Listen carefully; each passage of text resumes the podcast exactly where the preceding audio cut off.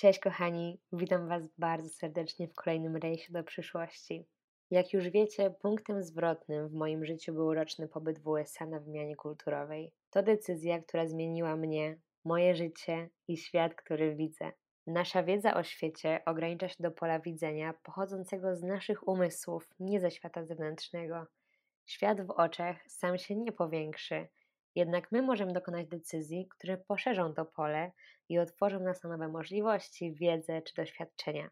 Z głębi serca, naprawdę z głębi serca namawiam wszystkich młodych, aby podjęli podobne kroki. Dlatego dziś przychodzę do Was z odcinkiem na temat trzech różnych programów wymiany kulturowej. Moim gościem jest Natalia Karcz, którą znacie już z odcinka pod tytułem Praca z pasją. Jeżeli jeszcze go nie wysłuchaliście, to bardzo Was zachęcam do tego. Zapraszam wszystkich do wysłuchania naszej rozmowy. Czy wszyscy są już na pokładzie? No to ruszamy. Cześć, słuchacie Twojej podróży do przyszłości. Ten podcast tworzymy dla wszystkich młodych dorosłych, którzy poszukują własnej ścieżki życiowej. Jestem Aga, mam 22 lata i mierzę się dokładnie z tym samym. Będę Twoim przewodnikiem oraz kompanem podróży w jednym. Wspólnie ugościmy tu przedstawicieli wielu dziedzin. Odwiedzą nas zarówno wykwalifikowani specjaliści, jak i osoby będące na etapie poszukiwań. Znajdziesz tu dawkę inspiracji, motywacji oraz wsparcia. Wejdźmy razem w dorosłość pewnym krokiem. To nie takie straszne. Podobno. Cześć Natalia, witam Cię bardzo serdecznie. Mega się cieszę, że znów nagrywamy. Cześć Aga, też się cieszę, że ponownie mnie gościsz.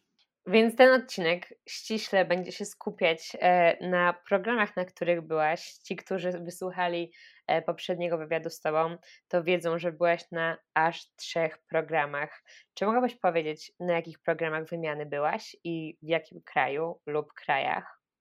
E, zgadza się, byłam na trzech różnych programach wymiany kulturowej, natomiast wszystkie trzy odbywały się do tego samego kraju, czyli do Stanów Zjednoczonych. Pierwszy program był to y, podczas mojego licencjatu, mm, tuż przed jego obroną, e, pojechałam na takie typowe work and travel e, na Alaskę, czyli totalnie na drugi koniec świata. To jest miejsce, Alaska jest to nawet w oczach Amerykanów takie miejsce na końcu Stanów. Mm, pracować e, w przetwórni rybnej, mhm. a potem po tym czasie pracy sobie podróżowałam. Następny program jak wróciłam z pierwszego, miałam totalny niedosyt e, Stanów i całej tej w ogóle przygody, więc szukałam już dłuższego programu. Tak natknęłam się na program e, Open in America. Wyjechałam na rok. Mm, po tym programie e, wróciłam do Polski, zaczęłam studia magisterskie. Tak jak wspominałam we wcześniejszym podcaście, jednocześnie dostałam pracę i w trakcie tej pracy miałam taką możliwość, że na wakacje zrobiłam sobie przerwę jakby od pracy, studia to wiadomo miałam wolne e, i wyjechałam na jeszcze ten program, czyli e, Camp America jako opiekun kolonijny e, właśnie na amerykański, na amerykański camp i tam prowadziłam zajęcia artystyczne przez całe wakacje z dzieciakami. No dobra, no to zacznijmy od początku, od pierwszego programu. Czy mogłabyś przybliżyć naszym słuchaczom, na czym polega program Work and Travel, czyli pierwszy program, na którym byłaś? Tak. E, pierwszy program e, polegał na tym, e, że była to wakacyjna taka studencka praca i to może być różna praca. Ja pracowałam w przetwórni rybnej, natomiast te prace często są w jakichś takich parkach rozrywki w Stanach, gdzieś tam w restauracjach, w jakichś takich też kurortach, ośrodkach wypoczynkowych. To mogą być bardzo różne prace. Są to takie prace studenckie na wizie, wykonywane na wizie J1 taka praca trwa no to bardzo różnie, od kilku y, tutaj y, kilku do kilkunastu y, tygodni.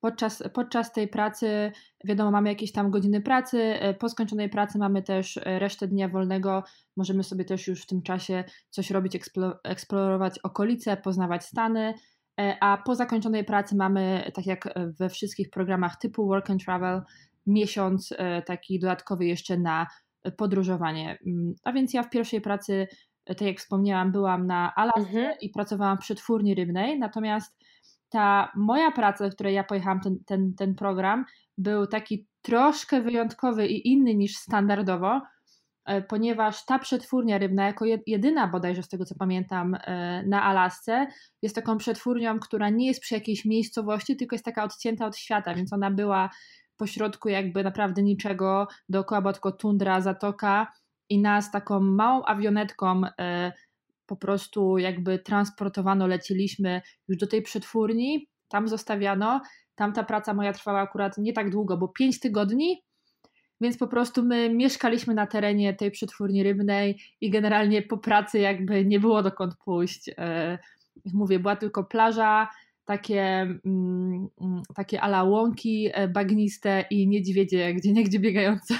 Wow, to musiała być taka zupełnie inna rzeczywistość dla ciebie, zupełnie nowe doświadczenie. Tak, e, dokładnie, ponieważ no pierwsze godziny tam, jak w ogóle trafiłam, e, to było takie mm, no, zupełna jakaś taka mieszanka uczuć i takiej ekscytacji, że w ogóle coś takiego robię dziwnego, niesamowitego. E, z drugiej strony pełna takich obaw, bo mm, tak jak wspomniałam, ta, mm, ta przetwórnia, to miejsce pracy, w którym ja byłam, było specyficzne ze, ze względu na to odcięcie zupełnie od świata, więc to była już taka myśl, że kurczę, nie ma odwrotu, tak? A Jesteśmy mhm. pośrodku niczego, jest tylko ta przetwórnia. Warunki bardzo spartańskie, bardzo spartańskie, bardzo surowe. Mhm. E, I to już jest moja rzeczywistość na najbliższych kilka tygodni. Jestem z tymi ludźmi zamknięta po prostu na terenie tej przetwórni. A dookoła, I nie ma odwrotu. Tak, a dookoła jest tylko plaża, woda, e, jakieś takie łąki bagienne i niedźwiedzie biegające, które trzeba było uważać, tak? I tyle. Mhm. I jakby i tak sobie myślisz, to jest ten moment, tak? Jakby zrobiłaś to i, i nie ma odwrotu i teraz trzeba przetrwać. No nieźle. A czy mogłabyś w takim razie powiedzieć nam, co cię skłoniło do wyjazdu na taki program? E, to był totalny spontan. E, tak jak wspominałam w poprzednim e, odcinku, gdzieś tam od jakiegoś czasu na studiach naszły mi takie refleksje, że właśnie patrząc też na innych ludzi, jakichś tam dookoła znajomych i tak dalej, że fajnie byłoby pojechać za granicę, że fajnie byłoby przede wszystkim przemać swoją barierę językową w mówieniu mm, po angielsku, bo jednak e, tak jak mm, mówię, sporo rozumiałam po tym angielsku, ale ja byłam przerażona, przerażona mówieniem, nie potrafiłam się przełamać i bardzo mi się marzyło, żeby się tak naprawdę tak super nauczyć tego języka e, w takim kontekście swobodnego komunikowania, bo jednak już wtedy no, miałam takie poczucie, że ten świat stoi otworem, ale mm, no, potrzebujesz e, do tego podstawowego klucza, jakim jest e, język obcy, tak, żeby się swobodnie porozumiewać i wtedy naprawdę możliwości są wręcz nieograniczone. I myślałam o różnych jakichś tam wyjazdach, słyszałam o jakichś tam Erasmusach, tego typu sprawach, aż w końcu Moja mama usłyszała o tym wyjeździe, o tym wyjeździe w radiu. E, początkowo w ogóle wspomniała o tym w kontekście mojego trzy lata starszego brata, że chciała, żeby on na to pojechał. E, on zupełnie jest inny ma, inny ma charakter niż ja, taki bardziej spokojniejszy. Ja to jednak mhm. zawsze miałam taki trochę szwendacz e, życiowy. I mhm. on nie był tym zupełnie zainteresowany, a ja kompletnie się nakręciłam, zainteresowałam tematem. I trzy dni po tym, jak moja mama o tym wspomniała, ja byłam zapisana na wyjazd i nagle jakby poczułam, to był luty, pamiętam, to były ferie właśnie, mieliśmy wtedy no, studenckie ferie i ja pomyślałam w sumie nagle tak, kurczę, no po prostu może nie ma co rozmyślać, żeby kiedyś gdzieś pojechać, robić wielkich planów, tylko jadę teraz, tak? Nawet się starałam o tym za dużo nie myśleć właśnie, żeby, no nie wiem, nie przestraszyć się i tak, tak dalej. Tak, tak. I tyle. Potem już byłam zapisana, gdzieś tam jednak mam taki charakter, że jak już powiem A, to trzeba powiedzieć B i nie lubię się mm-hmm. wycofywać, więc już mówię, mm-hmm. dobra, teraz to już nie ma wyjścia, no po prostu musi sobie jakoś poradzić. Jasne. A mogłabyś opowiedzieć więcej na temat tego programu w kontekście Twojej przygody? Jak wyglądały te trzy miesiące? Trzy miesiące, tak? Tak, tak, tak. To były trzy, nawet trzy, trzy i pół miesiąca z tego co pamiętam. No wtedy w ogóle też były takie jeszcze dużo luźniejsze e, przepisy, jeśli chodzi tam o te mm, warunki tych wiz J1 i tego podróżowania, więc ja wtedy taki ostatni okres, kiedy w ogóle było dużo bardziej e, jakby swobodnie, mhm. jeśli chodzi o te, o te warunki tych programów Work and Travel, mm, trafiłam na taki ostatni moment, e, ponieważ jechałam do tej przetwórni rybnej i to miała być praca na około 5, 5 tygodni, 5-6 tygodni, w zależności od tego, jak długo sezon rybny będzie trwał, czyli jak połowy będą tam ryb, y, które jakby trzeba było tak jakby procesować, obrabiać w tej przetwórni rybnej, bo te sezony y, rybne na Alasce, no one są bardzo intensywne. My tam pracowaliśmy po 14-16 godzin dziennie. Mhm, i to bardzo są dużo. bardzo intensywne, ale krótkie, tak? To jest parę tygodni i koniec, nie wiem, i sezon na łososia się kończy, tak? I tyle, ile złowili, jest. Więc tak to wygląda na takich programach work and travel, że wtedy kończy się jedna praca i powinniśmy potem znaleźć następną pracę. I Mhm. tak sobie szukać, tak? Jeśli znajdziemy kolejną pracę na dłużej, no to fajnie. Mm, Jeśli nie, no to potem i, i trzecią pracę można znaleźć i tak dalej. E, Tego roku, więc jakby nas odstawiono, nas odstawiono po skończonej pracy, po tych pięciu tygodniach tutaj do, do tego, e, do miejscowości Anchorage e, w Stanach, e, w- na, na Alasce. I e, Mhm. my po prostu zamiast jakby e, szukać e, tej następnej pracy, mm, jakoś wtedy był kiepski sezon po- potem połowów już dalej w innych przetwórniach tego roku, po prostu z poznanymi koleżankami spontanicznie stwierdziłyśmy, że nie będziemy już szukać kolejnej pracy, że raz się żyje, że to jest taka życiowa przygoda i w końcu postawiłyśmy jakby na podróżowanie i my w ogóle podróżowałyśmy jakby, do, pamiętam, dwa miesiące, a nie miesiąc, Wow. tak? Było to Wow. tylko możliwe z tego powodu, że wtedy był, był w takim systemie SEVIS, w którym się wszyscy studenci muszą meldować. Było to Mhm. możliwe, ponieważ wtedy było wolno po prostu, jeśli się zmieniało miejsce jakby pobytu w Stanach, trzeba było się po prostu tam logować, dawać znać, gdzie się jest i po prostu miało się status, że szukam pracy i można było podróżować. Potem już nie, potem już nie było to możliwe. Natomiast wracając jeszcze, mm, to tak chciałam w ogólnym ujęciu za- zarysować tutaj jak, jakąś tam oś czasu tego wszystkiego. Mhm. Natomiast wracając do samej pracy przetwórni rybnej, tam rytm e, był taki życia i dnia, taki bardzo prosty, e, co miał swoje plusy i minusy i było bardzo ciekawym doświadczeniem. Codziennie o 8 rano e, zaczynaliśmy pracę, więc jakieś tam 7 trzeba było wstać. E, 7.30 chyba jakoś z tego co pamiętam było śniadanie. Wszyscy razem jedliśmy takiej stołówce pracowniczej. E, Zaczynało się praca i ta praca trwała takie minimum 12 godzin. E, Zazwyczaj to było 14-16 w szczycie sezonu, potem spadła do mm, tam właśnie 12-10 godzin, tak? E, Mhm. Pracowało się na stojąco, ludzie byli porozdzielani do różnych rodzajów prac, tak? Bo był taki jakby mm, tak zwany fish house, czyli taki budynek, taka hala, gdzie się obrabiało te ryby przywiezione i był też egg house, e, czyli tam, gdzie e, jakby obrabiano ten kawior z łososia. Ja trafiłam na egg house, więc w sumie tak nawet się cieszyłam, było o tyle przyjemniej, że to była jakby czystsza praca e, niż takie na przykład, nie wiem, czyszczenie tych ryb, tak? Mm, Mhm. Ale żeby nikt nie miał wątpliwości, generalnie wszyscy śmierdzili rybami, te, te ryby, zapach ryb był przez cały czas z nami, wszędzie. To było coś, czego się nie dało Mhm. usunąć, natomiast człowiek się szybko przyzwyczaja i potem jakby już w ogóle na to nie zwraca uwagi. Byliśmy też ostrzeżeni, żeby sobie przywieźć jakieś takie robocze ciuchy, które na koniec można swobodnie wyrzucić, bo tego zapachu się nie da wyprać. A jak to jest być zamkniętym w takich intensywnych warunkach pracy wciąż z tą samą grupą osób i to obcych ludzi tak naprawdę? Tak, tak, e, to jest dobre pytanie. Było to bardzo ciekawe, było to trudne momentami, e, bo to jest mieszanka zupełnie obcych ludzi. Nas było chyba, o, pamiętam, nie wiem, 12 albo 14 osób z Polski, no i reszta staffu, no to byli e, Amerykanie, Eskimosi i Japończycy jeszcze, bo tylko oni się Mhm. znali na mm, segregowaniu jakby klas jakości tego kawioru, e, więc też pracowaliśmy z Japończykami. I spędzaliśmy całe dnie, tak, tylko wszyscy razem. E, No na początku, wiadomo, no każdy starał się jakby z sobą poznać. E, Generalnie ludzie byli ciekawi i fajni. Wszyscy mm, starali się raczej taką utrzymać pogodną atmosferę. E, Przez cały czas sobie żartowaliśmy. Zawsze mieliśmy cały dzień puszczoną muzykę w pracy, no bo to była praca nudna i monotonna, tak? To nie ma e, Tak, co tego tak. ukrywać.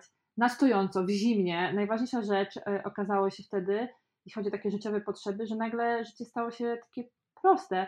Byliśmy odcięci od Mhm. internetu, od telefonu i jest tylko ten mikroświat z tymi ludźmi i codziennie po prostu te całe godziny spędzamy na stojąco, e, tam układając ten kawior i tam go pakując z tymi samymi ludźmi. Jedyne, co ci jest potrzebne, jak sobie nagle uzmysławiasz, to to, żeby mieć sucho w butach, bo się pracowało w takich kaloszach i najgorsze, co mogło być, to je przedzieranie, żeby woda mm, nie wchodziła, bo wtedy jest No zimno tak. i mokro. Więc żeby było sucho, Mhm. żeby ci było sucho, ciepło, mieć jedzenie i tyle. I żeby móc pa- 8 godzin się przespać, bo po prostu nogi i kręgosłup bolał niesamowicie tyle stojąc całymi dniami, bo ja wcześniej nigdy tyle nie stałam. E, I były Mhm. trudne momenty, że było to ciężko wytrzymać. Pa- pa- Pamiętam po pierwszych kilku dniach modliłam się, żeby była, był sezon, był dzień jakiś tam przerwy, bo my pracowaliśmy 7 dni w tygodniu, po prostu jak ryby spływały, to trzeba było pracować, e, ale po paru dniach się człowiek przyzwyczaił do tego, już jakby organizm się przyzwyczaił i nagle stwierdziłam, mówię, Boże, żeby się tylko nie trafił jeden dzień wolny, bo my tu z nudów wpadniemy. Boże, to w ogóle jest doświadczenie takiej rzeczywistości, której w ogóle nie ma opcji, żeby tak w życiu codziennym doświadczyć. No mega ciekawe. Tak, ale taki ciekawy właśnie, bardzo wartościowy aspekt jest taki, że byliśmy zmęczeni fizycznie bardzo, ale ja nigdy w życiu nie byłam tak wypoczęta psychicznie. I to też po jakimś czasie sobie zdałam po prostu tak nagle z tego sprawę, bo e, to jest takie, tego się nie da moim zdaniem opisać, szczególnie w dzisiejszych czasach, gdzie jesteśmy zalani komunikatami ze wszystkich stron, y, telewizją, internetem, social mediami. A pomyśl sobie, że kilka tygodni jesteś na takiej kwarantannie, że do niczego nie masz dostępu, do twojego telefonu, nie sprawdzasz internetu przez kilka tygodni, nie wiesz, co się dzieje na świecie. No, dokładnie. To, a mogłabyś właśnie opowiedzieć więcej o wartościach, które wyciągnęłaś z tego programu, bo właśnie taka praca rutynowa, ciężka, w sumie bycie w zamknięciu i tak dalej. Bardzo jestem ciekawa tego, jakie wartości wyciągnęłaś z tego programu, patrząc na całość. Ten program no, na pewno y, to był taki naprawdę punkt zwrotny w moim życiu, jeśli chodzi o takie poznanie siebie i tych swoich granic, y, bo tak jak y, potem przejdziemy do, do, do też następnych programów, każdy z takich programów uczy, u, uczy czegoś i właśnie poznawania tych swoich granic. W ogóle wyruszania na takie przygody, takie samotne, takie samotne przygody e, uczy bardzo dużo o siebie, e, czy o sobie po prostu człowieka, e, też o innych ludziach, bo się poznaje w zupełnie innej sytuacji innych ludzi, ale to mi dało taką, taką absolutną odwagę, której no, takiej nie miałam w życiu wtedy wcześniej przed tym programem taką, że zdałam sobie sprawę, jak silna jestem i jak dużo potrafię wytrzymać i pod względem fizycznym, e, i e, pod takim względem właśnie w ogóle takiego radzenia sobie, bo no, potem, tak jak wspomniałam, wyruszyliśmy tutaj z dwoma koleżankami, które poznałam tam na programie, zupełnie ob, obce osoby, e, więc otworzenie się w ogóle na tych obcych ludzi nagle. Wyruszyliśmy w taką przygodę, w taką prawdziwą, studencką, amerykańską podróż, gdzie spontanicznie wybrałyśmy trasę, wybierałyśmy trasę, nie wiedziałyśmy, gdzie za, za tydzień będziemy, nie wiedziałyśmy codziennie, gdzie będziemy spały.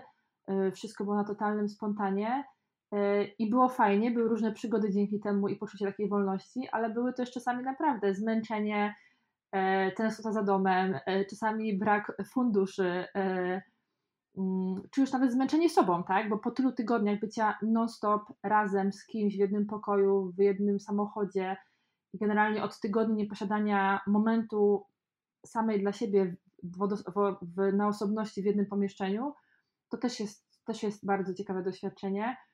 Mm, mhm. I w tych wszystkich różnych sytuacjach musiałyśmy sobie radzić, tak? I nie można, jakby, no mogliśmy teoretycznie zadzwonić do rodziców, ale no nawet nikomu nie przyszło głowy dzwonić do rodziców się żalić i mówić, że nie wiem, z czymś mamy problem, bo nagle słyszysz, to, to da.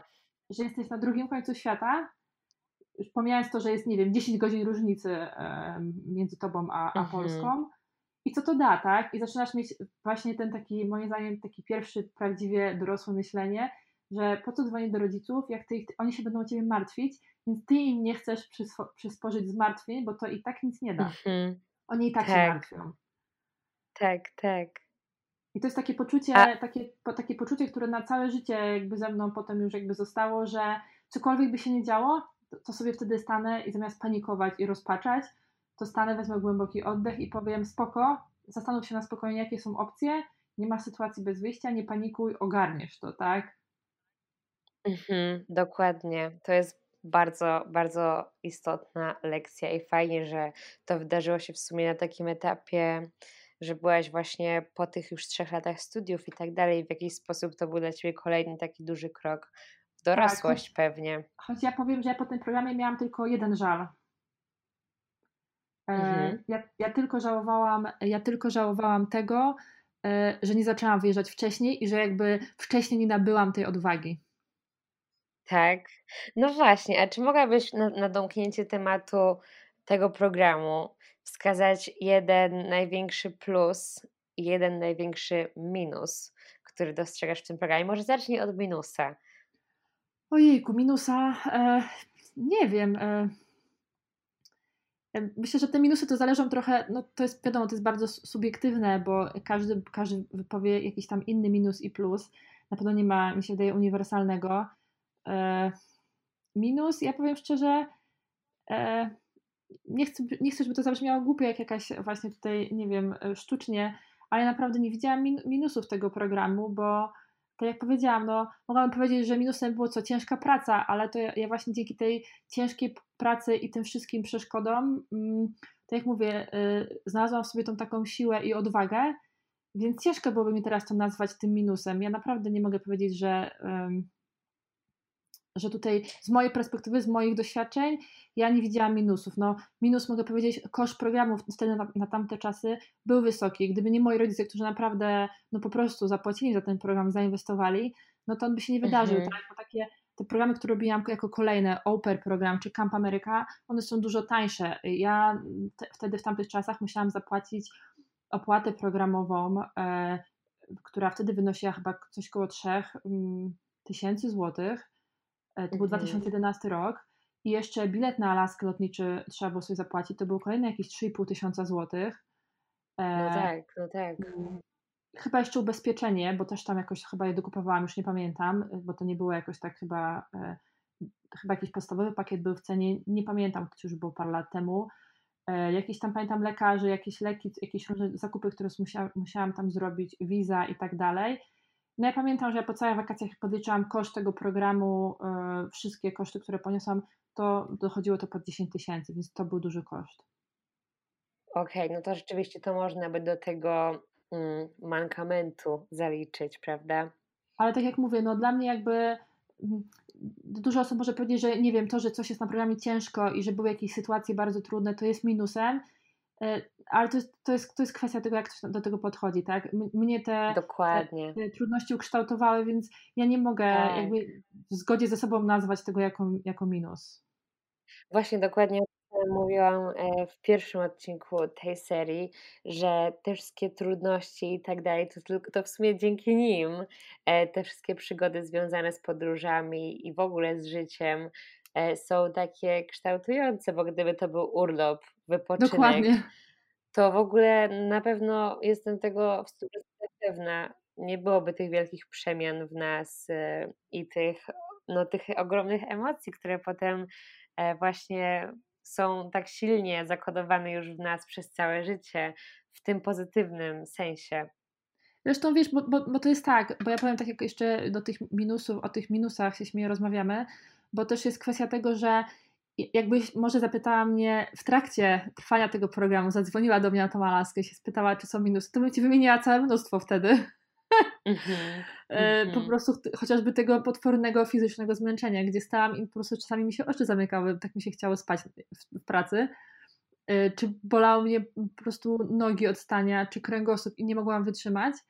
E, ale to są takie te, to były te takie chwilowe sytuacje, tak? Te momenty wtedy, I oczywiście to były minusy i człowiek walczył fizycznie o przetrwanie, ale jak wróciłam już do Polski, tak jak mówię, i, i to wszystko przeżyłam i, i popatrzyłam, jakby jak mnie to odmieniło, no to wtedy nagle zupełnie z innej perspektywy to oceniamy, więc jakby ta ocena też jest zupełnie inna, jak dana sytuacja dzieje się w tym momencie i jest nam źle i coś się złego dzieje, to oczywiście, że będziemy mówić, że coś jest złego, że tak nie powinno być i, i, i narzekać, bo taka jest też natura, tak? Poza tym, jak ta sytuacja dana się dzieje źle, to my jeszcze nie wiemy, jakie jest jej rozwiązanie i nie wiemy, czy coś z tego dobrego wyniknie. Dopiero jesteśmy w stanie to ocenić e, z perspektywy czasu, jak już e, wiemy, jakie było rozwiązanie i czy to coś wniosło do naszego życia, tak? Dokładnie, to jest bardzo cenna uwaga. Doświadczałam tego samego podczas programu oper w trakcie dużo narzekałam, nie ukrywam. Wydzwaniałyśmy z koleżankami do siebie i narzekałyśmy na to, co nam się nie podoba, co jest źle, co jest. To chyba trudne. wszystkie oper mają do siebie. Tak, a potem nagle, ale nawet już, już pomijając fakt, że po programie w ogóle zupełnie zaczęłam inaczej patrzeć na cały ten rok, to już po takiej na przykład rozmowie, jak dzwonimy do siebie i mówimy, Boże, jak chcę do domu, ja już nie mogę, to jak już się wygadałyśmy sobie, to potem e, było, była diametralna zmiana rozmowy i takie, Boże, ale w ogóle weź to ogarnij, my jesteśmy w Nowym Jorku, w ogóle jakie my mamy życie, super, ile my robimy super rzeczy. I, i, w, ogóle, i w ogóle nigdy w życiu byśmy nie zrezygnowały z tego, co teraz mamy, więc takie przebłyski były już nawet w trakcie programu, ale już nie będę się na temat rozgadywać, bo nie, nie, nie o tym teraz mówimy. nie, no to jest, to jest generalnie no właśnie jakby słuszne i wartościowe y, to, co mówisz, to też byłam jakby mm, następny program mój to było Oper, więc jakby no w 100% podpisuję się pod tym, co mówisz. No właśnie, i może przejdźmy właśnie tak płynnie do programu Oper, na który, tak jak wspomniałaś, wyjechałaś zaraz po powrocie e, z Work and Travel. E, skąd taka decyzja? Ten niedosyt po prostu, jeżeli chodzi o kraj, czy o doświadczenie całe z podróży, z, z takiego typu przygody, powiedziałabym? E, o jedno i drugie tak naprawdę, bo tego się nie da tutaj rozdzielić. E, wróciłam po tych wakacjach, na których mówię 5 tygodni pracowałam, a jakieś e, chyba 10 tygodni podróżowałam. E, przejechałam na tym pierwszym programie całe Stany, od Alaski po Kalifornię, Florydę, Boston, no, jak może sobie jakby sprawdzić na mapie, no to tak jakby dookoła autentycznie całe Stany przejechałam, a absolutnie takich ambicji nie miałam. Wróciłam do Polski, sama nie mogłam uwierzyć w to wszystko, co przeżyłam bo ja, ta sama osoba jakby sprzed kilku miesięcy, no w życiu by nie uwierzyła, jakby mi ktoś powiedział, że ja to wszystko zrobię, tak, sama. Mhm.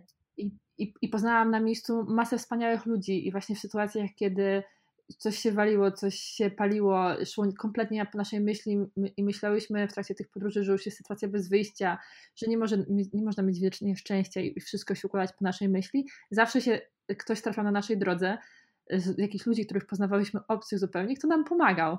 I to było po prostu niesamowite i to dało mi taki, taki power, taką energię e, i też w ogóle mm, tak pokazało taką inną perspektywę od mentalności wtedy w Polsce, bo jednak myślę, że teraz ona się zaczęła trochę zmieniać. Właśnie tego takiego podejścia bardzo otwartego, optymistycznego do ludzi i ja po prostu bardzo chciałam e, w takim otoczeniu jeszcze więcej móc poobcować, Mhm. Bardzo spodobało mi się, jakby no podszkoliłam język, ale teraz jeszcze chciałam, byłam jeszcze bardziej głodna, jeszcze le, le, bardziej jakby lepiej nauczyć się tego języka, móc z nim obcować, e, móc więcej podróżować, czyli cały ten pakiet jakby tych doświadczeń. Więc po prostu nie miałam wątpliwości, że bardzo bym chciała jeszcze w Stanach pobyć, strasznie mi się tam spodobało, że chcę, mówię, uczyć się podróżować e, i zaczęłam szukać po prostu wyjazdu do Stanów, programy na dłużej. Tak znalazłam operę, okazało się, że to jest e, rok albo dłużej, tak, bo program można przedłużyć. Mówię, kurczę, to jest to idealnie. E, wiedziałam od razu, że chcę tam, że chcę na ten program jechać, jak tylko go znalazłam. Musiałam tylko jeszcze wykombinować e, jakiś plan, żeby powiedzieć to moim rodzicom. Mm-hmm.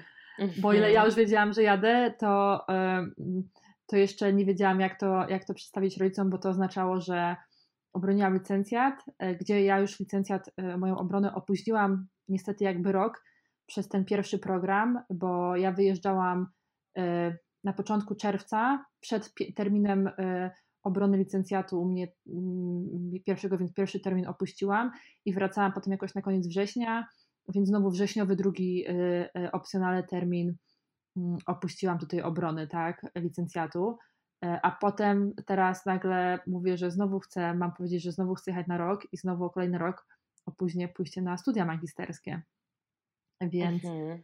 e, byłam przerażona, jak o tym powiedzieć moim rodzicom. Mm, natomiast zobaczyłam też jakby, że tutaj, mm, co na pewno wiedziałam, że będzie też dobrym argumentem, e, to był ten element edukacyjny, tak, że to będzie program, w którym mogę pochodzić do amerykańskiego koledżu na jakieś zajęcia, Mm, ja w ogóle wybrałam wersję programu e, Educare, to była taka, gdzie była mniejsza ilość opieki, większa ilość, e, drugie tyle jakby tych kredytów, tego stypendium na naukę, więc robiłam więcej tych zajęć i to jest coś, co pomogło przekonać moich rodziców.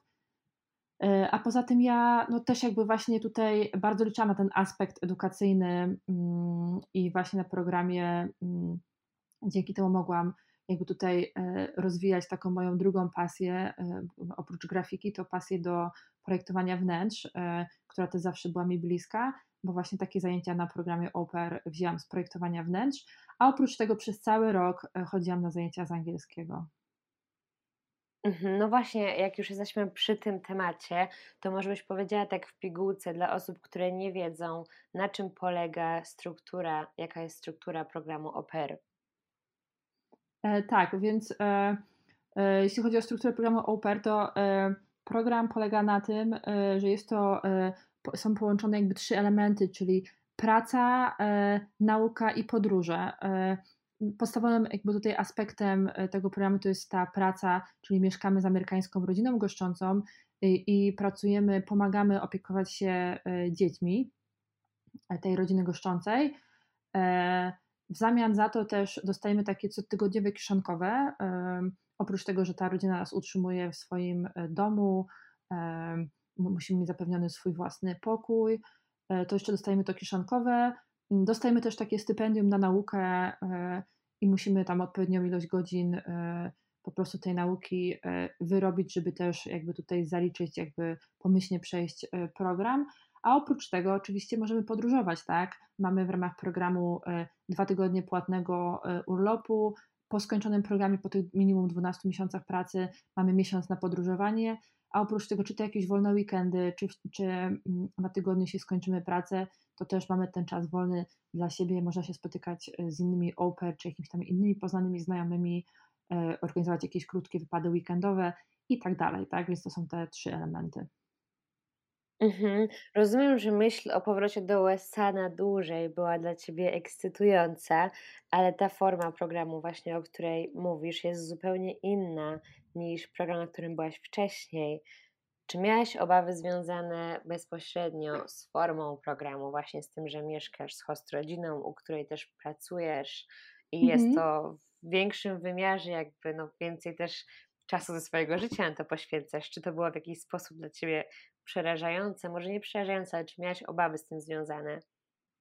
Tak, y, to jeśli się do tej, for, do tej formy programu, bo to jest warte podkreślenia, że tak, że E, tutaj Oper różni się znacznie od, od takiego mm, właśnie work and travel, bo jednak tam jesteśmy tymi turystami i to mhm. trochę tak, jak ja to mówię, przez szybę tą Amerykę oglądamy, bo jednak jesteśmy tym turystą, który przyjeżdża, jeździ sobie, ogląda. No okej, okay, nawet pracujemy tam przez te parę tygodni, możemy też pracować z Amerykanami, poznać ich, ale nadal jednak trochę bardziej jesteśmy tym turystą. Tam jesteśmy też w grupie, to jest taki program trochę grupowy, jakby oczywiście jedziemy sami, ale na miejscu pracujemy z innymi ludźmi, studentami i z Polski, i z zagranicy, mm, więc trochę jakby jesteśmy cały czas grupą ludzi, która gdzieś tam to samo przeżywa. E, Oper jest to zupełnie mhm. program o innym charakterze, bo jest to program o charakterze takim indywidualnym, bo na tą przygodę jedziemy same i przez cały program jakby jesteśmy same. Wiadomo, że są ludzie dookoła nas, mm, ale no, same mieszkamy u tej rodziny goszczącej, możemy poznać inne oper, spotykać się z nimi. Teraz Zresztą, w dzisiejszych czasach jest to bardzo ułatwione przez grupy y, jakieś tam społecznościowe, e, ale jakby no, program przeżywamy u tej rodziny goszczącej same, e, więc to jest ten jeden aspekt, ale za to e, mamy możliwość bycia właśnie przez jakiś czas, przez ten rok, poczuć jakby rzeczywiście i spróbować tego życia takiego mm, przeciętnego Amerykanina, tak? E, jesteśmy jakby mhm. wpuszczeni już do środka, już nie patrzymy, nie, nie poznajemy tej Ameryki, nie oglądamy jej przez tą szybę jak turysta, tylko jednak widzimy, jak takie amerykańskie życie się toczy, jakie ci Amerykanie mają jakieś tam zwyczaje, w ogóle tryb życia, przemyślenia. E, ja może dlatego, że nie wiem, no, już na program jadąc miałam wtedy 22 czy 3 lata, już nie pamiętam dokładnie, E, to już to, troszeczkę może też zaczynałam tak na to inaczej, może ciut dojrzalej e, patrzeć, ale właśnie te refleksje mnie bardzo wtedy nachodziły i to było dla mnie bardzo ciekawe. Dało mi to dużo przemyśleń na temat e, nie nawet tu i teraz, ale takiego właśnie refleksji na temat właśnie takiego jakiegoś życia rodzinnego, chociażby to był dla mnie ciekawy aspekt, że jak żyjesz w swojej rodzinie, jesteś wychowany w określony sposób, twoja rodzina funkcjonuje w określony sposób, to się nad tym nigdy nie zastanawiasz. Ja się nad tym nie zastanawiałam. Jak zaczęłam tak, dokładnie.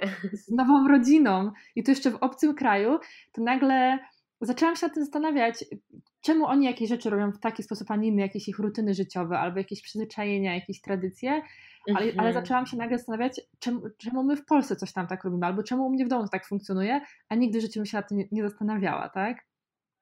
No to jest mega cenna uwaga. Też y, nie zastanawiałam się nad tym nigdy jakoś tak bardziej, chociaż oczywiście różnice w domu moich host rodziny, a w moim domu rodzinnym są ogromne. I to jest bardzo ciekawe doświadczenie, właśnie takie pokazujące, że okej, pochodzisz z jakiejś takiej mikrospołeczności, jaką jest rodzina, ale tych społeczności jest tak wiele, że nie ma czegoś takiego jak klasyczna rodzina, tylko każdy Zatem, dom jest tak zupełnie inny i możesz tego doświadczyć. Dokładnie, poza tym taki aspekt właśnie e, tutaj, ten taki właśnie na przyszłość, na, na, na życie taki długofalowy właśnie z tych obserwacji wynikający jest taki, że to nam może pozwolić bardziej świadomie w przyszłości swoją rodzinę ukształtować i tradycje, bo e, mhm. umówmy się, no jeśli zakładamy swoją jakąś tam rodzinę, to prawdopodobnie nie, nie, nie, niezbyt świadomie gdzieś tam automatycznie będziemy próbować przekopiowywać ten schemat, który my znamy z domu. A tak, jak, tak, dokładnie. Jak inna rodzina żyje, to nagle, e, no ja takie refleksje miałam, zaczęłam się zastanawiać, co mi się podoba, jak funkcjonuje w mojej rodzinie, co mi się podoba w tej, e, w tej rodzinie tutaj w Stanach, którą poznałam, z którą się zżyłam, jak funkcjonuje i zaczynam myśleć, że kurczę, ja to bym zrobiła taki miks, to bym wybrała, to mi się podoba, to nie i tak dalej i nagle to nam otwiera oczy, żeby zacząć bardziej świadomie też swoje te wybory robić, bo nagle widzimy, że jest wiele opcji, tak, a nie tylko ta jedna, w której po prostu no, się urodziliśmy. Super, że to powiedziałaś. To jest aspekt, o którym ogólnie mało się mówi i mało słyszę o tych akurat argumentach e, w temacie programu OPER. E, z poprzedniego odcinka wiemy, że miałaś ambitny plan na siebie i poniekąd już obrano jakąś ścieżkę, może nie tyle zawodową, ale tak ogólnie swoją życiową. Program OPER to przede wszystkim praca i nie możemy o tym zapomnieć, i to praca jako opiekunka tak, tak. naprawdę. Tak. Czy nie dawało ci to takiego poczucia, że robisz krok w tył? To, to jest dobre pytanie. Mm, czy dawało mi to poczucie, że robię krok w tył? Myślę, że nie. Moi rodzice może gdzieś tam mieli takie obawy przez jakiś czas. E, nawet inni tam, inne osoby w rodzinie gdzieś tam, e, gdzieś tam czasami tak trochę e, dogadywały moim rodzicom, mojej mamie, że no ja tutaj poszłam na studia i tak dalej, a tu teraz pozwolili mi pojechać i zostać jakąś tam nianią, opiekunką i tak trochę sugerowali, że to jest taki, e, taka degradacja jakby. No nie właśnie. E, ale ja tak nie myślałam, a e, moi rodzice może gdzieś tam czasami mieli takie obawy, ale szczególnie pamiętam, przyjechali do mnie na programie, odwiedzili mnie i trzy tygodnie ze mną spędzili w Stanach, z czego dwa tygodnie mm, spędziliśmy u mojej rodziny goszczącej. E, mieszkając też poznali się moi rodzice e, też z moją rodziną goszczącą e, zaprzyjaźnili i widzieli też mnie w tym środowisku, jak się chłopakami zajmuję, bo jakby nadal oni byli w gościach, ale ja też nadal jakby miałam swoje godziny pracy. Mhm. Zorganizowałam też całą podróż po Stanach dla moich rodziców i pamiętam, że moja mama sama to powiedziała jakby po tym, jak zobaczyła mnie w tamtym otoczeniu, że teraz naprawdę nie ma wątpliwości, ona widzi jak ja się niesamowicie zmieniłam, e, jeśli chodzi o taką dojrzałość i o to, że jakby zobaczyła, że to ja e, ogarniam jakieś obce dzieci, jakiś dom, ogarniałam moich rodziców na tym wyjeździe i że wszystko samodzielnie absolutnie zorganizowałam, e, że to nie, w tym momencie nie sprawia dla mnie najmniejszych trudności, tak? czy mogłabyś powiedzieć, jakie ty wyciągnęłaś lekcje z tej roli oper? Mm, tak. E, ja po pierwsze, ten rok był dla mnie bardzo cenny, bo mówię, z jednej strony mm, mogłam poznać tą kulturę Stanów e, właśnie od zupełnie jakby tak od środka i, i to było dla mnie bardzo wartościowe. E, ten aspekt tych przemyśleń na temat właśnie jakiejś tam przyszłości, rodziny i, i, i różnych tam takich wyborów świadomych, to co powiedziałam chwilę wcześniej. Mm, a kolejny aspekt taki w ogóle właśnie jeśli chodzi o te przemyślenia, to jest o tą, to temat tego podcastu tak naprawdę, szukania tej ścieżki życiowej i takiego wyklarowania swoich myśli. Tak jak wspominałam też wcześniej, ja od zawsze miałam dużo pomysłów, niby wszystkie w obrębie jakiejś tam powiedzmy takiej mm, sztuki artystycznej, jakieś tam pomysły na siebie, ale ciągle miałam tak dużo dziedzin i, i, i zawsze gdzieś tam biły się u mnie te myśli, a to pozwoliło na programie mi się wyciszyć, wyciszyć też od, od głosów ze, y, zewnętrznych, czyli właśnie znajomych, rodziny i trochę samej ze sobą pobyć i nad tym wszystkim się zastanowić, y, czego ja, czego ja w życiu chcę. Y, więc to jest taka też absolutna wartość, pomijając tę jak mm, taką edukacyjną, tak, chociażby to, że naprawdę już dzięki temu wyszkoliłam bardzo dobrze język, y, mm, i nastąpił jakiś taki dalszy mój po prostu y, tutaj taki rozwój, mm, jeśli chodzi o tą dojrzałość taką, tak, życiową. Więc zdecydowanie mhm. no, takie mhm. wyklarowanie po prostu takich właśnie przemyśleń na temat no, tego, co ja, co, ja chcę, co, ja chcę w życiu, co ja chcę w życiu robić e, i tego, żeby umieć bardziej świadomie podejmować jakieś tam swoje decyzje. A co było dla Ciebie największym wyzwaniem podczas tego roku? E, co było największym wyzwaniem? Mm, gdzieś tam może momentami, e, i to jest, to jest na pewno, każda oper myślę, że się z tym zgodzi, bo, bo to jest coś, o czym, się, o, o czym się często mówi, to jest takie poczucie samotności. Mhm. No bo jednak jesteśmy w obcym kraju, e, jesteśmy w obcym kraju i możesz być nawet otoczony dookoła mnóstwem ludzi, a gdzieś tam masz takie dni, e, że jest ten szok kulturowy, jesteś z dala od domu i czasami to jakby uruchamia, uruchamiane jest przez takie najdrobniejsze rzeczy, e, takie właśnie kulturowe chociażby, tak, czyli nigdy nie zapomnę jak mm, nadchodziły święta Bożego Narodzenia, których się dosyć mocno obawiałam, chyba jak, jak każda z nas się obawia, bo w Polsce ta tradycja świąt jest bardzo duża, e, świąt Bożego Narodzenia. Dokładnie. E, moja rodzina goszcząca była rodziną ateistyczną, więc oni jakby w ogóle nie obchodzili tutaj w duchu jakimś tam katolickim tych e, świąt, natomiast przynajmniej byli rodziną bardzo, bardzo jakby zżytą, więc w takim bardzo ciepłym i rodzinnym z kolei duchu, bez jakby tutaj żadnej religii w tle obchodzili te święta. Natomiast ja się tego bardzo bałam, czy nie, nie dopadnie mnie kryzys, taki związany z tym, że nie jestem ze swoją rodziną, moja rodzina goszcząca kochała gotować, ja też, więc tutaj się fajnie jakby e, tutaj dopasowaliśmy. Ja sobie wymyśliłam, że ja zrobię im rybę po grecku, ponieważ to jest moje ukochane danie świąteczne, bez którego w ogóle dla mnie nie ma świąt. Mhm. I byliśmy, i tam mieli też znajomi przyjść na taką kolację wigilijną i ja mówię, że tą rybę zrobię, zrobię, czy tam zrobiłam, a moja hostka się pyta, jakby, ale jak, w którym momencie ja ją podam, no bo w Stanach, tutaj jeszcze zrobię wyjaśnienie dla tych, którzy nie byli w Stanach, że tam jest tak, że e, nie ma tak jak u nas takiego biesiadowania, że się po prostu wykłada wszystkie jakieś tam sałatki, ciasta i przekąski na stół i koniec i się tak biesiaduje, tylko tam po prostu to jest tak, że się serwuje jakąś tam, nie wiem, przystawkę, potem się stawia nie jakąś zupę, drugie danie, deser, koniec. I to jest taka, tak jak w restauracji są wydawane posiłki, zamknięta mm -hmm, całość, koniec. Mm -hmm. I oni nie rozumieli konceptu, że ja mówię, no po prostu postawię na stół i kto będzie chciał, to sobie weźmie. -hmm. I to jest absolutnie jakby teraz, tej perspektywy, to ja się mogę z tego śmiać, to jest pierdoła, e, bo to jest błahostka z jednej strony, jak na to patrzymy, ale to chodziło o ten element, że ja poczułam takie, to są takie drobne momenty, kiedy nagle czujesz, że jesteś w, miejscu, gdzie ktoś takich właśnie tych niuansów nie, nie, rozumie i czuje, że jesteś oderwany kulturowo od, od, swojego świata, tak? Oczywiście, tak. Mi się tak przykro zrobiło, i ja, a jeszcze pamiętam, uciekłam do pokoju i nawet tego nie powiedziałam, bo ja nawet wiedziałam, że tego się nie da logicznie wytłumaczyć. Tak, dokładnie. No są właśnie takie momenty, gdzie się jednoczymy ze swoją rodziną i tak dalej. Są tymi momentami kryzysowymi, jeżeli chodzi o tą właśnie tęsknotę za domem.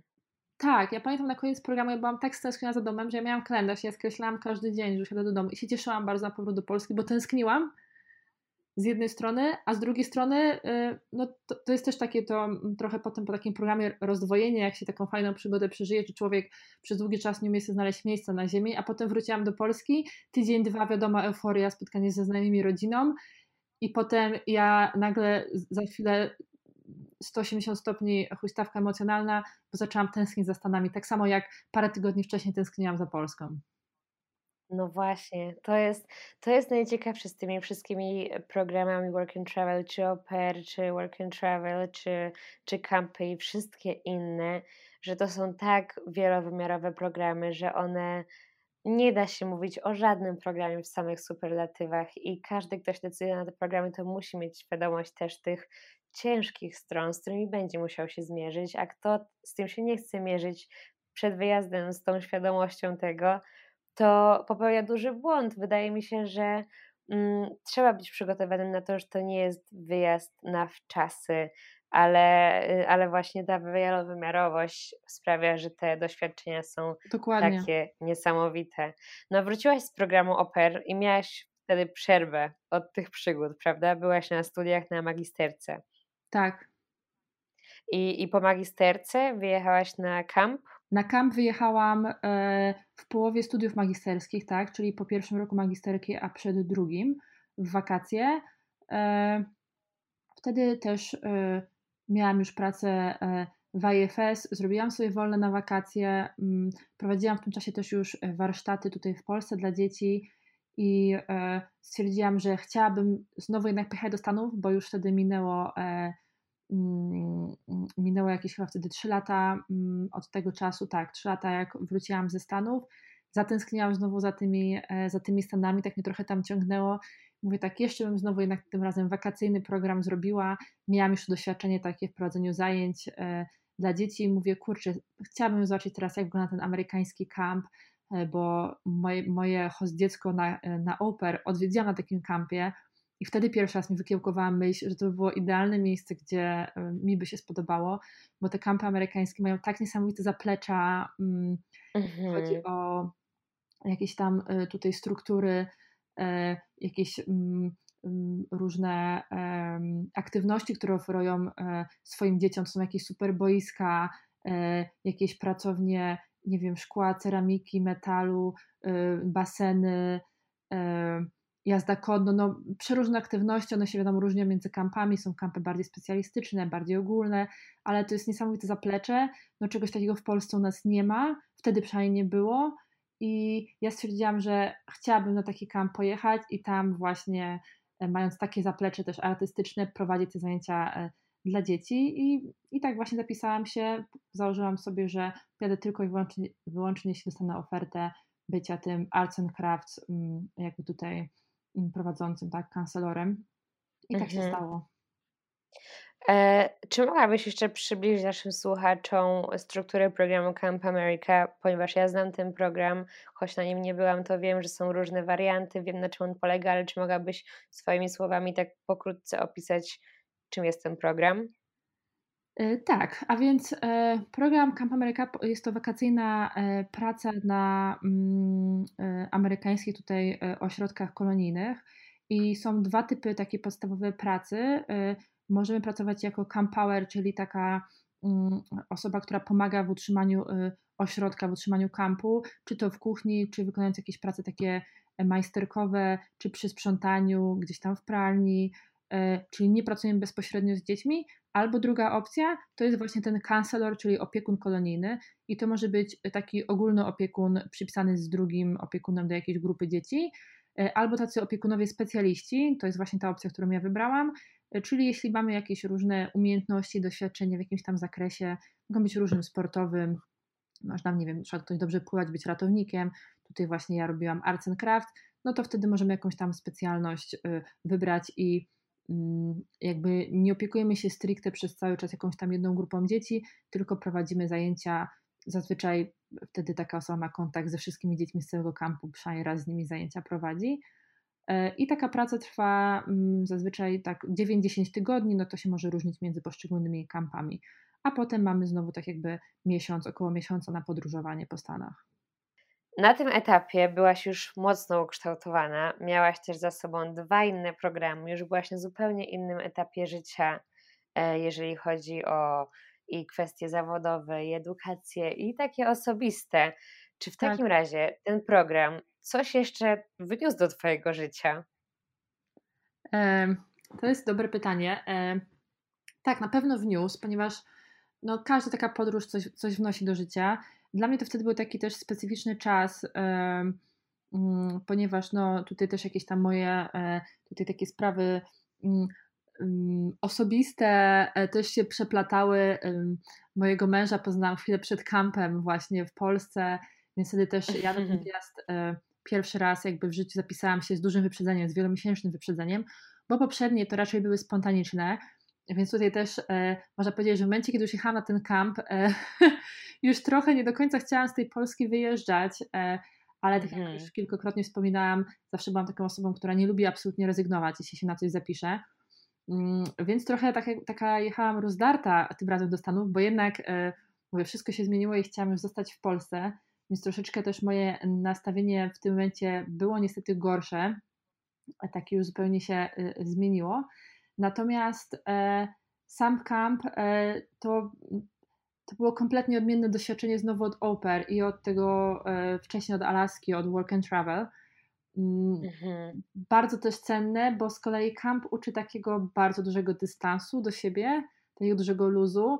Tam z kolei znowu, tak jak mówię, Oper był samotnym przeżyciem, camp jest mega intensywnym, grupowym przeżyciem, czyli cały czas jesteś z grupą ludzi, a twoim zadaniem jest wygłupianie się, śmianie, zabawianie tych dzieci, tak? I na kampie, pierwszy tydzień takiego kampu zaczyna się takim intensywnym w ogóle szkoleniem jeszcze bez, bez dzieciaków, e, gdzie wszystkie te gry, zabawy, kampowe piosenki, różne inne prześmieszne aktywności musimy my jako e, tutaj staff przerobić sami, e, nauczyć się i to były też cały intensywny tydzień różnych gier, tak zwanych tych przełamujących lody icebreakerów, mhm. gdzie no, człowiek trochę musi zaczynać, zacząć się znowu zachowywać tak poczuć jak dziecko, tak, tak głupio można powiedzieć, tak, powygłupiać, nie bać się tego.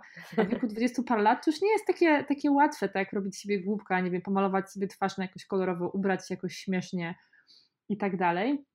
I nas tego też nauczyli, To jest że... bardzo potrzebna umiejętność Tak, tak, tak, tak. Ciężko się wygłupiać i śmiać same, samemu z siebie na arenie jeszcze międzynarodowej, bo to byli ludzie z całego świata i na przykład nagle ktoś ci wywołuje tam w ramach gry i zabawy, pokazuje palcem i ty musisz wyjść na, na, do kółeczka, na środek, gdzie w tym kółku otaczacie, nie wiem, 200 osób, czy tam 100 osób i coś śpiewać w obcym języku, wygłupiać się i tak dalej. To naprawdę jest trudne, ale mm, właśnie przejście tego jest takie mocno wyzwalające.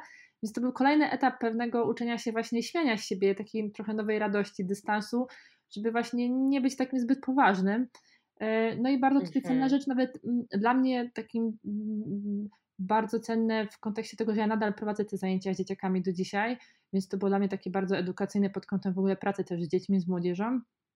E, no właśnie mówili coś takiego, e, cały czas powtarzali, że właśnie my musimy się nauczyć tego dystansu i wszystko, w każda zabawa, w jaką chcemy wciągnąć dzieciaki, taka polegająca na wygłupianiu się, my musimy pierwsi się wygłupiać, bo oni od razu czują fałsz i oni nie będą chcieli tego robić i z nami wejść w tą zabawę i w tą grę, jeśli my będziemy chcieli, żeby tylko to oni y, się wygłupiali, a my sobie będziemy stali sztywno z boku, tak? tak. I tak się nie da. Mm, mhm. No i to było takie bardzo, bardzo wyzwalające, no bardzo fajne i też takie procentujące, y, bardzo takie w ogóle takie uczące takie, jakby takie trochę innego wymiaru też kreatywności, bym powiedziała, bo jak ten luz też jest mhm. potrzebny w jakiejś pracy kreatywnej, którą się wykonuje, E, no co bardzo też potem w mojej dalszej pracy i jako grafika i tutaj na warsztatach e, zdecydowanie dużo, dużo wniosło tak, takiego doświadczenia. Właśnie te, teraz tak sobie myślę, że to jest w sumie niesamowite, jak to się ułożyło. Na początku wyjechałaś na program Work and Travel, który cię nauczył tak naprawdę ciężkiej pracy i to było jakieś tak. takie ekstremalne doświadczenie pod kątem po prostu ciężkiej fizycznej pracy, którą musiałaś przejść. Później wyjechałaś na program Opery, który był taką wędrówką w głąb siebie, szukanie sensu życia, swojego tak. życia, swojej osoby. I jak już przeszłaś przez te wszystkie takie ciężkie o życiu lekcje, to na koniec wyjechałaś na program Camp America, który uczy jak po prostu nabrać trochę luzu i dystansu, który jest po prostu nieoceniony w tej całej powadze, której doświadczamy każdego dnia w życiu dorosłym, prawda? Dokładnie. A czy jesteś w stanie, domyślam się, że to może nie być proste pytanie, ale czy jesteś w stanie tak szczerze, tak szczerze, szczerze wskazać, który program wspominasz najlepiej? Więc moim ukochanym programem, który chyba po prostu, no, nie chodzi tylko o jego długość trwania, ale po prostu wniósł najwięcej w moje życie, to, to był program i zawsze będzie program Oper, bo to było mhm. jednak takie zupełnie inne doświadczenie, e, bardzo cenne, e, a poza tym, no, ja z moją host rodziną naprawdę nawiązałam tak wyjątkowe relacje, że mogę ich spokojnie nazywać swoją rodziną. E, od, mhm. ja już program skończyłam 7 lat temu i od tamtej pory e, kilkukrotnie odwiedzaliśmy się. Oni byli tutaj już kilka razy w Polsce, łącznie z tym, że byli na moim weselu, e, na które tylko na trzy dni przylecieli do Polski, bo najdłużej nie mogli. Z moim mężem byliśmy u nich już kilkukrotnie, gościliśmy w Stanach, więc utrzymujemy regularny kontakt mm, i zyskałam taką, taką drugą rodzinę, a, a dzięki tym relacjom też naprawdę mogłam tak mm, mocno dogłębnie poznać tą amerykańską kulturę, tak? Bo gdybym tych relacji takich bliskich z nimi nie nawiązała, e, to bym tak dobrze tej, tej, tej kultury jakby e, nie poznała, więc to jeszcze dla mnie to jest taki aspekt, który gdzieś tam zawsze będzie taki wyjątkowy i, i taki najbliższy chyba e, mojemu sercu gdzieś tam, tak, jeśli chodzi o te wszystkie trzy programy. Mhm. Teraz wyobraźmy sobie na sam koniec, że mamy przed sobą grupę ludzi, dużą grupę ludzi w wieku 18, 26, 27 lat. Wszyscy chcą jechać na program wymiany do USA, ale nie wiedzą na który. Czy umiałabyś opisać, dla kogo który program będzie najlepszy i komu który program byś poleciła? Kurczę, jakie pytanie. Kreatywna jesteś, e, Aga, z tymi, z tymi pytaniami. Ojej, to jest naprawdę trudne zadanie. Mm, no ja myślę, że to mm, bardzo zależy właśnie od tego, na jakim etapie, etapie w życiu jesteśmy. E, ja spróbuję zrobić takie po prostu może bardziej odpowiem poprzez podsumowanie moich e, e, doświadczeń i tutaj mam nadzieję, że po prostu ewentualnie każdy coś znajdzie dla siebie w, w tym, co powiem. Mhm. Tak jak wspomniałam, na pierwszy program wyjechałam, jak miałam 21 lat, już, już jakby na końcówce licencjatu i tutaj na pewno mm, bardzo żałowałam, że nie zaczęłam, jakby nie znalazłam tej odwagi wcześniej, nie zaczęłam jeździć. A to jak patrzyłam na ciebie, że ty wyjechałaś od razu po liceum, to totalnie ci tego zazdroszczę, bo to są takie, te lata do przodu jesteś. że wyjechałaś na program, więc jakby tak, tak wcześnie na pierwszy program. Mm, więc e, to jest pierwsza, pierwsza rzecz, tak? Kiedy jechać? Ja absolutnie każdemu polecę im wcześniej, tym lepiej. Nie ma się co bać, jak najszybciej mhm. przemywać e, swoje jakieś tam bariery. E, a potem drugie takie ważne kryterium to jest długość trwania programu. I to jest już takie trudne pytanie, indywidualne i tak jak mówię, no dla mnie ukochanym programem zawsze taki numer jeden to będzie Oper, ale rok to jest dużo. Mm, ja też trochę z innej perspektywy miałam doświadczenie na tym programie Oper, bo ja to nie był mój pierwszy program, więc tutaj nie ocenię tego obiektywnie.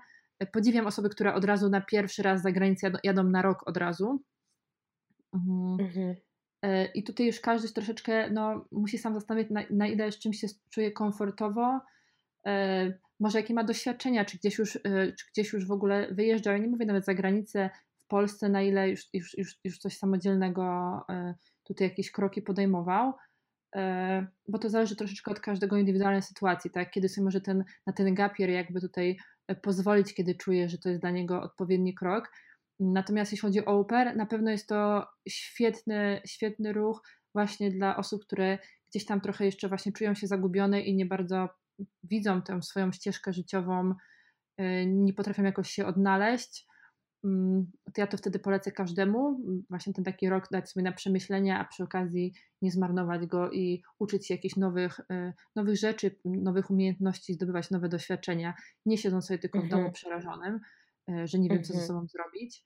Mm, a te inne programy wakacyjne, każdemu to zawsze polecę, mm, czy, czy, czy camp, czy typowe work and travel. Y, mm, polecę każdemu żadnemu y, przygody, każdemu, kto może sobie nie może pozwolić na dłuższą, na dłuższą przygodę, bo uważam, że no, każdy program jest trochę inny, trochę więcej wnosi. E, mi akurat porównując y, work and travel i camp, bardziej kam się, kam się z takiej perspektywy czasu podoba, na pewno pod, pod, pod kątem kosztów, to jest ułamek ceny tego, co, co, co, co kosztowało mnie Work and Travel.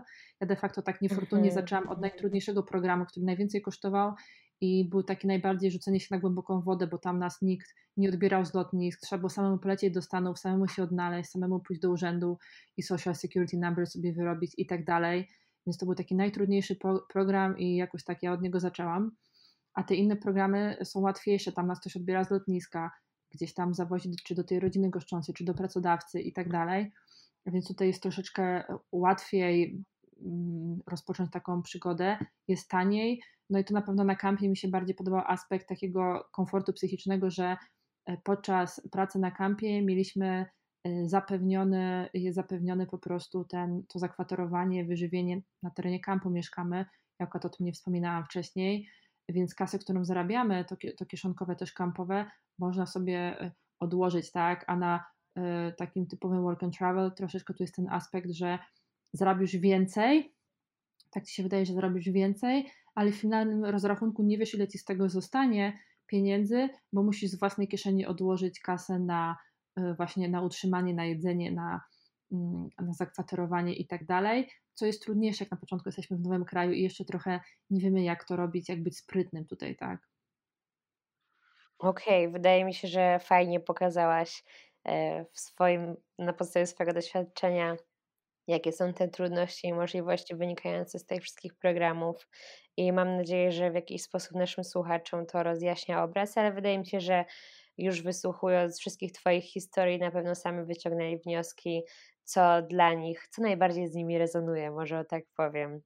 Dokładnie, ja, ja tutaj właśnie dodam na zakończenie, że mm, to są jakieś tam też moje przeżycia i subiektywne doświadczenia, a każdy po prostu powinien sobie, nie wiem, wziąć nawet kartkę, jak chce gdzieś pojechać, wypisać właśnie te za i przeciw i trochę jakby skonfrontować to ze sobą, ze swoim charakterem, które elementy z którego programu mu najbardziej odpowiadają i sobie to samemu po prostu jeszcze finalnie zweryfikować. Mhm, jasne, dokładnie. W ogóle super jest to, że udało Ci się doświadczyć tych wszystkich trzech programów. Ja byłam tylko na jednym, ale no zdecydowanie muszę też e, w jakiś sposób uderzyć też w inne, inne programy, bo no, Work and Travel na, na formie oper był dla mnie, jak już wszyscy tu wiedzą, całkowicie zmieniający życie, więc na pewno muszę spróbować też innych form wymiany kulturowej. Natalia, bardzo dziękuję Ci za tą rozmowę.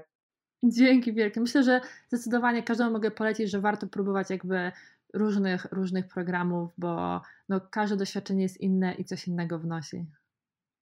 Tak, kochani, ja Wam z całego serca polecam. Y, ja nawet jeżeli nie te trzy, są też inne formy, żebyście spróbowali czegokolwiek i zasmakowali tego życia właśnie na takich wymianach, bo to są takie wydarzenia, których nie doświadczycie w żaden inny sposób i one naprawdę są odmieniające nas jako ludzi, szczególnie młodych ludzi, którzy się tak silnie kształtują na takim etapie i, i na pewno wyciągniecie z nich tyle, tyle wspaniałych lekcji, możliwości, wasze oczy otworzą się na świat, na siebie i to jest naprawdę nieocenione doświadczenie. Polecam Wam z całego serca. Dziękuję Wam wszystkim, że wysłuchaliście naszej rozmowy. Mam nadzieję, że znaleźliście w niej coś dla siebie już niejako y, Wasz obraz stał się bardziej klarowny. Życzę Wam szerokich podróży i w świat, i w głąb siebie, i, i do usłyszenia. Dzięki. Dzięki.